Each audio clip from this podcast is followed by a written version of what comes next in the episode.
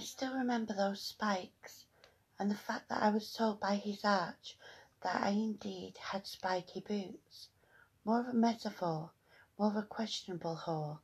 I didn't get it then. I don't get it now. I'm not sure that I made any choices. I hate I hate those memories of decisions where I have so much to choose in a lose-lose situation. One had been coming from the train station, one was waiting for me to pay. so we both ran away. Then home to an apartment that said, Who the fuck are you? whenever I walked through the door.